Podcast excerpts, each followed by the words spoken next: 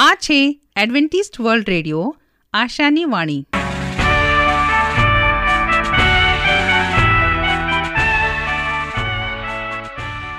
અમારા આજના પ્રસારણમાં તમારું હાર્દિક સ્વાગત છે. આજે તમારા માટે અમે ખૂબ સુંદર સ્વાસ્થિક અને આત્મિક વિચારો લાવ્યા છીએ. પણ તે પહેલા સાંભળો, દેવની સ્તુતિમાં આ સુંદર ગીત.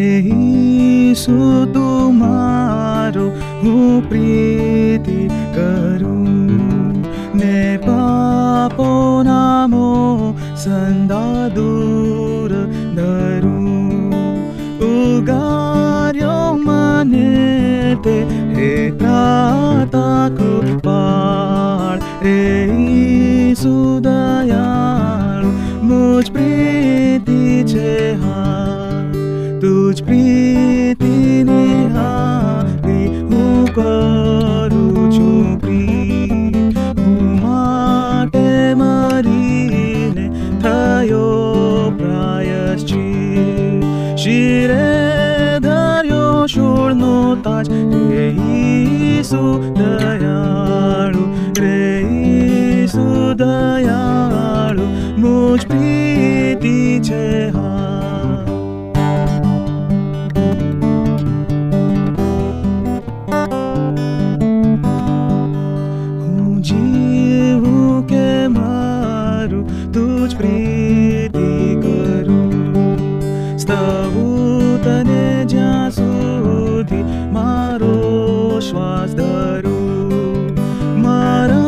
મરણ સમે વળે શીત કપાળ રે ઈસુ રે ઈસુ દયાળુ મુજ પ્રીતિ છે હા યો મે મહાનંદી ઉલ્લાસ છે જ્યાં રહી સદા તેજસ્વી સ્વર્ગમાં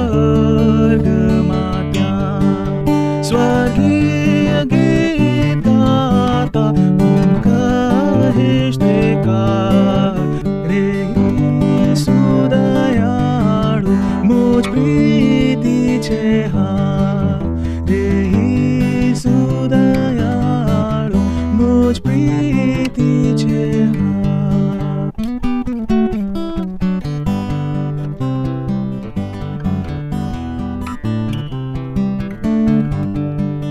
હે ઈસુ તુમારો હું પ્રીતિ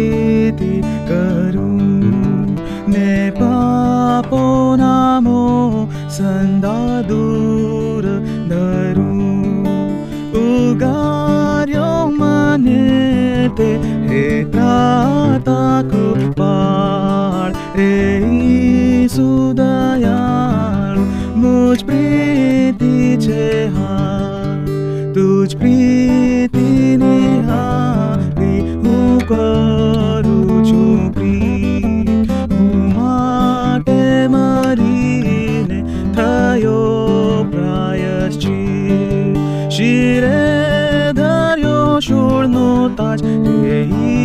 सुदयारु रे दयारु मोज पीति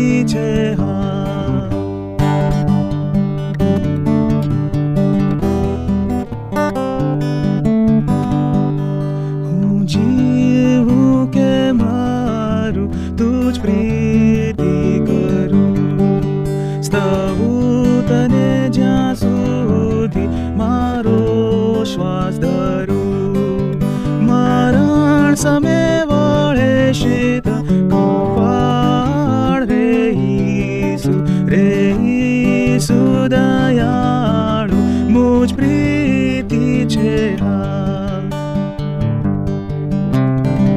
યો મે મહાનંદી ઉલ્લાસ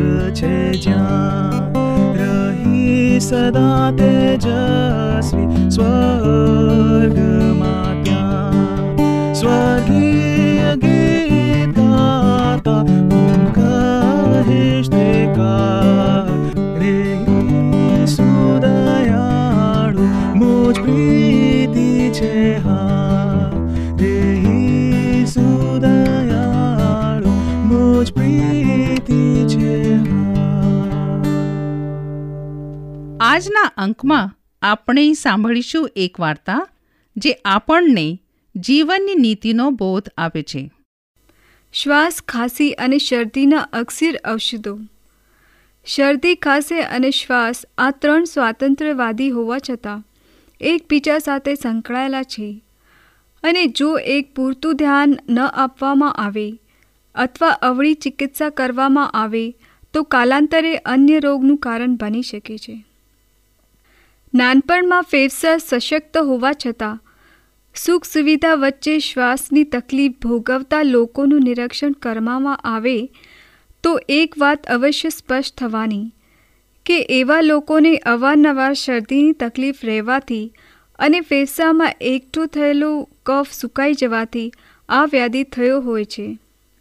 ઠંડા, ચીકણા, મધુર અને ભારે પદાર્થોનું અતિશય સેવન કરવાથી વરસાદમાં વારંવાર પલળવાથી નદી, તળાવ કે સ્નાનગારમાં વધુ સમય સુધી પડ્યા રહેવાથી ઠંડા વાતાવરણમાં કે એર કન્ડિશનમાં અનુકૂળ ન હોય તો પણ રહેવામાં આવે તો શરદી જેવી સામાન્ય ફરિયાદ શરૂ થાય છે અને ફેફસામાં કફ ભરાય છે. આવી સ્થિતિમાં શરદીને મટાડે અને કફને પકાવીને ફેફસામાંથી બહાર કાઢે એવું સમ્યક ઉપચાર ન કરતા, શરદીને દાબી દઈ, કફ સૂકવી નાખે એવો કોઈ ઉતાવળિયો કે અવળો ઉપચાર કરવામાં આવે, તો ફેફસામાં કફ જામી જાય છે. અંદર જે પ્રાણવાયુને ભરવાની જગા હોય છે, તેમાં કફ જામી જાય છે. અંદર જે પ્રાણવાયુને ભરવાની જગા હતી, તેમાં કફ જામી જવાથી, એટલા પ્રમાણમાં ઓક્સિજન ઓછો લઈ શકાય અને કોઈ પણ ઉતાવળું કે પરિશ્રમનું કામ કરવાથી જરૂરી પ્રાણવાયુ મેળવવા ફેફસાને ધમણની જેમ ચાલવું પડે છે અને પરિણામે શ્વાસ ચડે છે. એ જ રીતે અંદર ચોટેલા કફને બહાર કાઢવા ફેફસા પ્રયત્ન કરે છે અને તેથી ખાંસી ચડે છે. હકીકતમાં આ કોઈ કુદરતી કારણે થયેલો કે ક્રમિક રીતે વધેલો વ્યાધિ નથી, પણ ઊંટપાણા પગ પર એમ ઊભો કરેલો. જાતે જ નોતરેલો કે નાની એવી ભૂલમાંથી આગળ વધેલો વ્યાધિ છે. આયુર્વેદમાં શ્વાસના જે પાંચ પ્રકાર પાડવામાં આવેલા છે, તેમાંથી વ્યાધિરૂપે આજકાલ માત્ર તમક શ્વાસ જ જોવા મળે છે. આ રોગમાં કફ જામી જવાથી શ્વાસ લેતા મુશ્કેલી પડે છે. ગભરામણ થાય છે. ક્યારેક પરસવ વળી જાય છે. ખાંસી આવે છે, પણ કફ છૂટો પડતો નથી અને છૂટો પડે તો રાહત અનુભવાય છે. કેટલીક વાર રાતની રાત બેઠા બેઠા જ કાઢવી પડે છે. અંધારા આવી જાય છે. ઠંડા વાતાવરણમાં અને વર્ષા ઋતુમાં શ્વાસ વધે છે. ઠંડા, ચીકણા, ભારે પદાર્થો અનુકૂળ આવતા નથી. આવી સ્થિતિમાં શૃંગ્યાદી ચૂર્ણ ઉત્તમ પરિણામ આપે છે. શૃંગી એટલે કે કાકડા શીંગી વગેરે. સોળ દ્રવ્યોના સુયોગથી આ ઔષધ બને છે.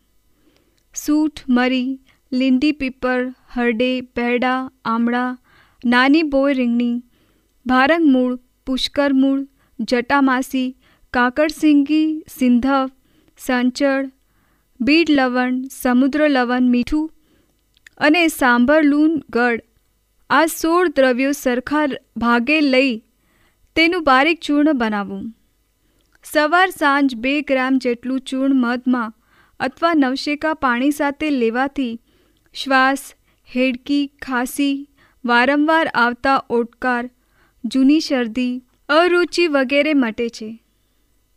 ફેફસામાં ચોટેલા કફને પકાવી, ખોતરી અને ઉખેડી કાઢવાના કારણે આ ઔષધ દર્દીને ઘણી રાહત આપે છે. આની સાથે શ્વાસ કુઠાર તાલીસાદી ચૂર્ણ, શૃંગ ભસ્મ શ્વાસકાસ ચિંતામણી વગેરે યોગ્ય માત્રામાં મેળવીને લેવાથી તો ઉત્તમ પરિણામ મેળવી શકાય છે. કફ ખૂબ જ ચોટી ગયો હોય તો છાતી પર પંચગુણ તેલ લગાવી, શેક કરવાથી દર્દી અપૂર્વ રાહત અનુભવે છે. પૂરતી પરેજી અને શ્રદ્ધાપૂર્વકની સતત ચિકિત્સાના કારણે કેટલાય દુઃખી દર્દીને આ ઔષધો દ્વારા રોગમુક્તિ મળે છે. ચાર ચમચી સોમાસવમાં ચાર ચમચી કનકાસવ અને એટલું જ સામે પાણી ઉમેરી પીવાથી શ્વાસ કાબૂમાં આવી જાય છે. પ્રભુનું વચન તે સત્ય અને શાંતિનો માર્ગ છે. આવો હવે આપણે પ્રભુના વચન ઉપર મનન કરીએ.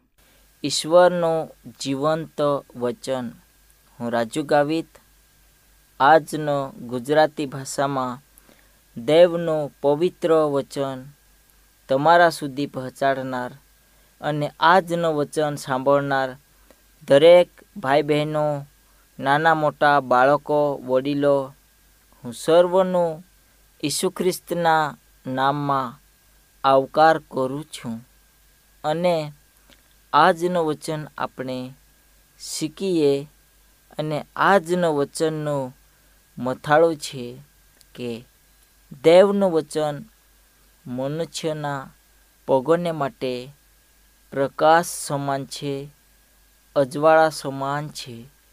અંધકારમય જગતમાં દેવે વચનનો પ્રકાશ મનુષ્યને આપ્યો છે. હવે દેવની યોજના આપણા દરેક મનુષ્ય માટે છે.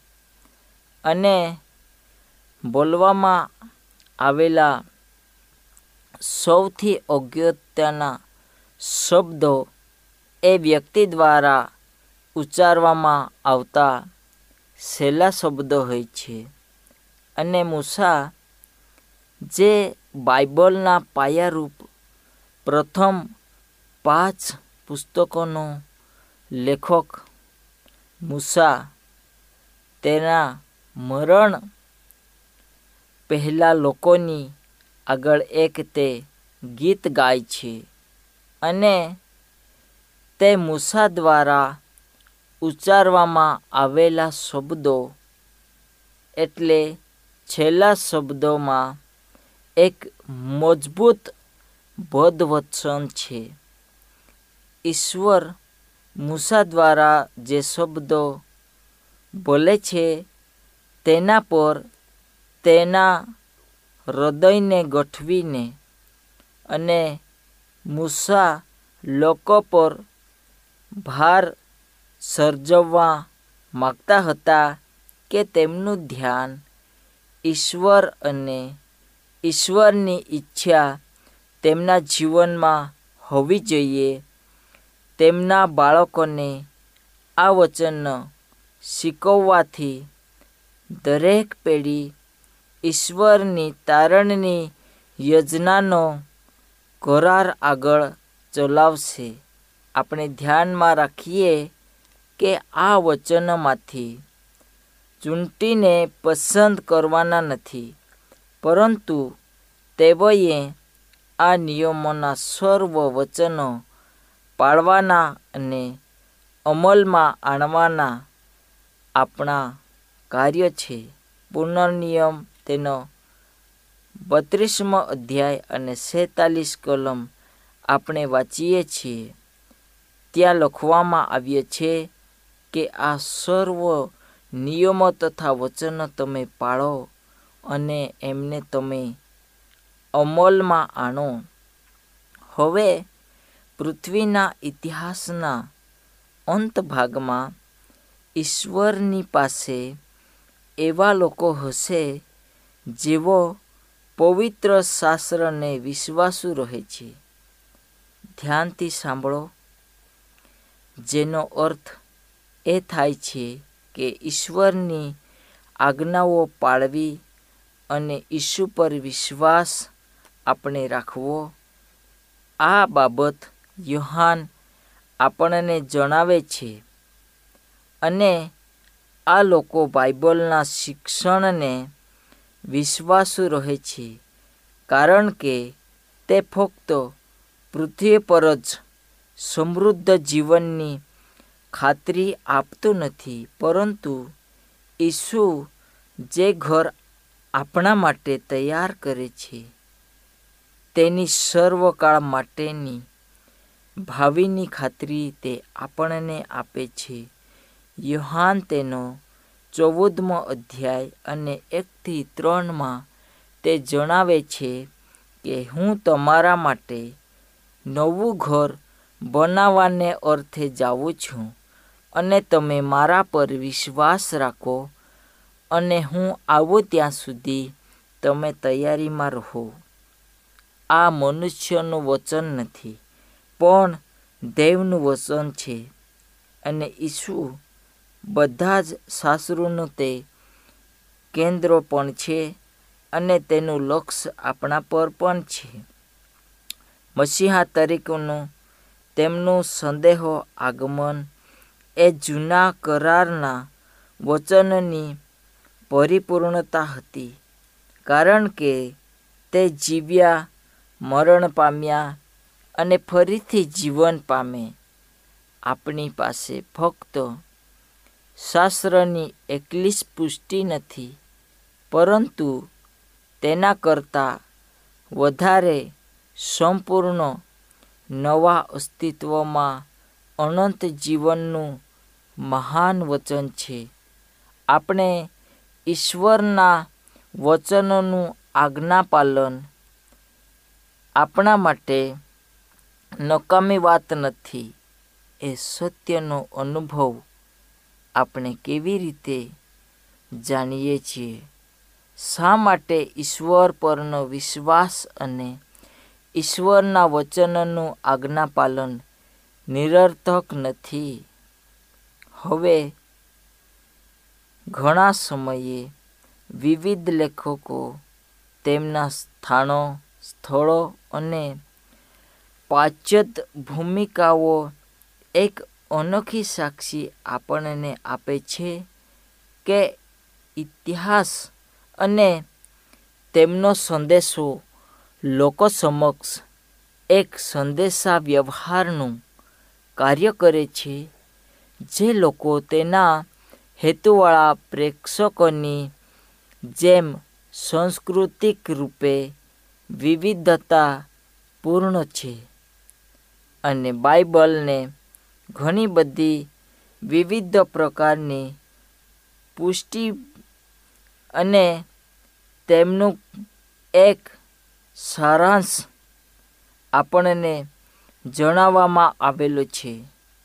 અને ઘણા લોકો આપણને વિવિધ સંજોગોમાં તે લખીને જણાવે છે કે કેટલાક મહેલોમાંથી લખતા અન્યએ જેલો મધ્યથી અને કેટલાકે દેશ નિકાલવાની જગ્યાઓથી પણ આપણને અન્ય સુવાર્તાના ફેલાવો માટે કરતી અને એક મહાન પડતી મિશનરી યાત્રાઓ દરમિયાન તેઓએ લખ્યું છે. આ બધા લેખકોના શિક્ષણ તેમજ વ્યવસાય અલગ અલગ હતા. મૂસાની જેમ કેટલાક રાજાઓ બનાવવાના હતા.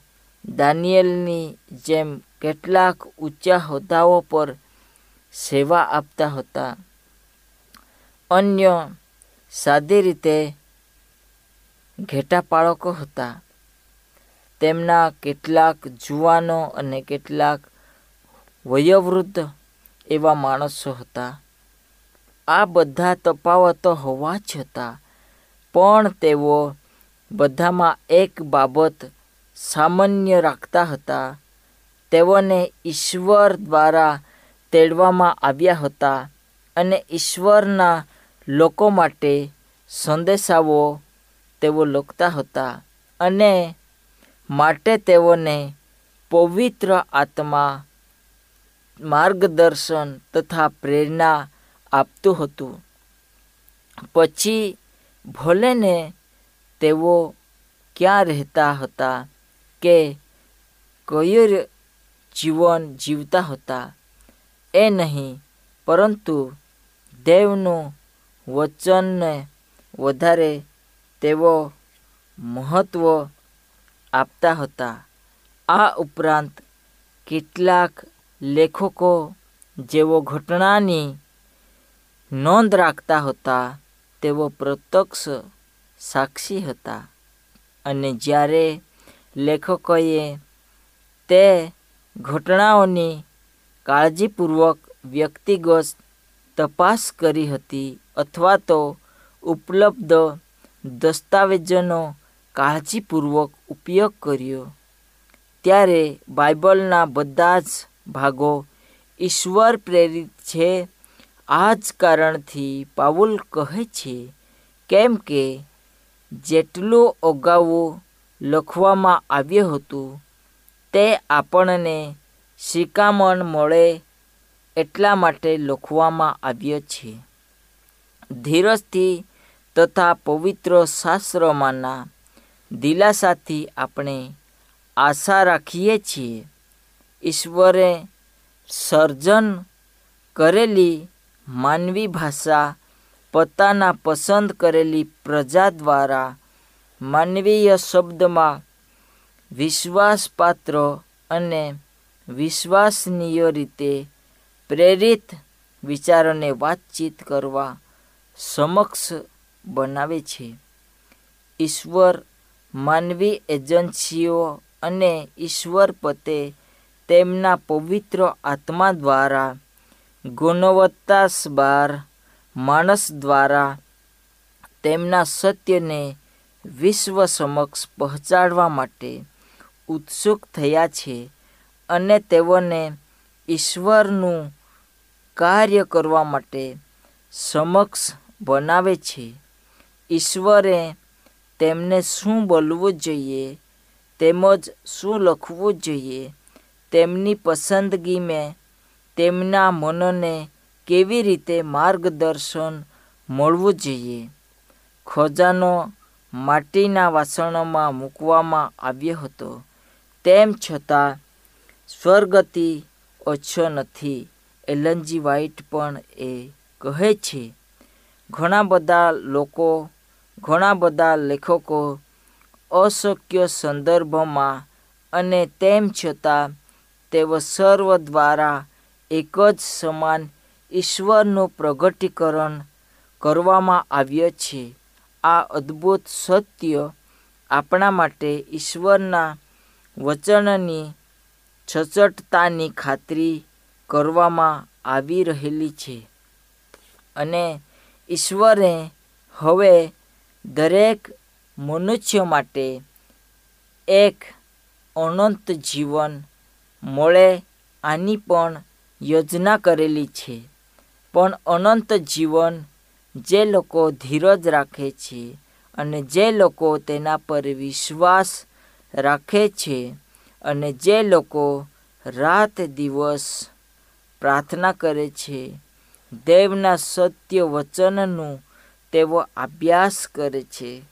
એ સર્વ માટે દેવે યોજના બનાવેલી છે અને આજે દેવના લોકો તરીકે આપણે આપણા જીવનમાં ઘણી બધી પરિસ્થિતિઓને જાણીએ છીએ.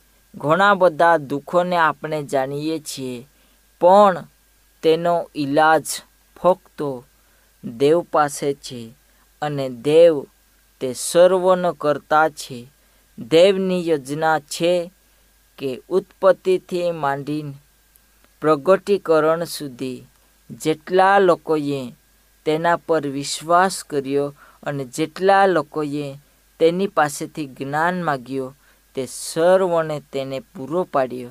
પણ દેવનું વચન કહે છે કે તેઓ આજે ફરીથી વિશ્વાસ કરે અને અનંત જીવન પામે અને અગ્નિમય તથા પીડામય જીવન તથા દુઃખ અને ખેદ ભર્યા જીવનથી તેઓ મુક્તિ મેળવે અને જે ઈશ્વરે આપણા માટે તારણ મૂક્યો છે, એનો ભાગીદાર આપણે બનીએ, એ દૈવની ઈચ્છા છે.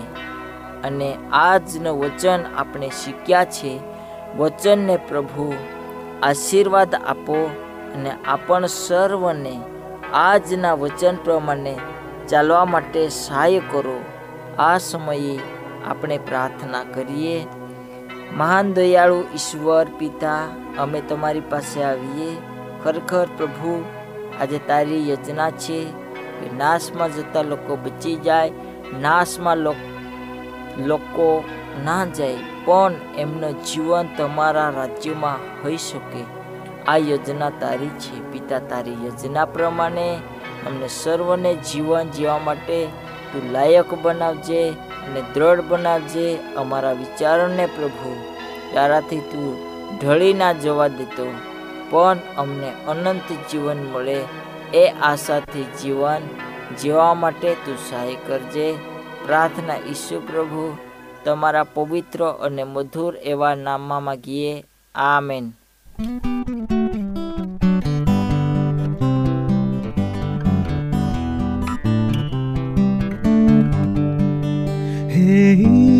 ઈસુ તમારો હું પ્રીતિ કરું ને પાપો નામો સંદા દૂર ધરું ઉગાર્યો મને તે હે ત્રાતા કૃપાળ રે ઈસુ દયાળુ મુજ પ્રીતિ છે હા તુજ પ્રીતિને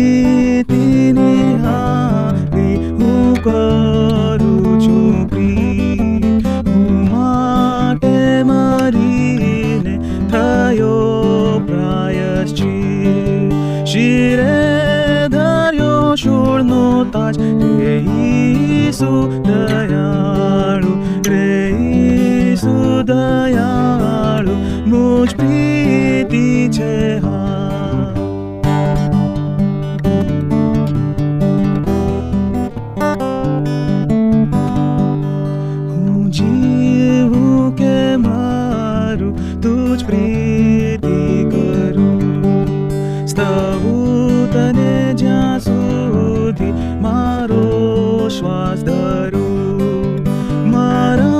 મરણ સમે વળે શીત કપાળ રે ઈસુ રે ઈસુ દયાળુ મુજ પ્રીતિ છે હા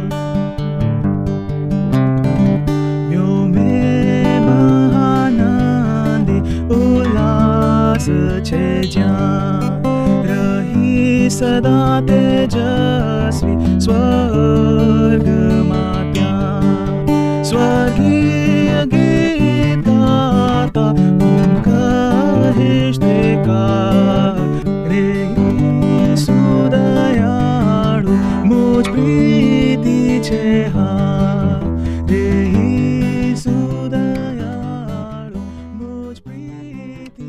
સરનામું હજી એક વાર સાંભળો લેશો.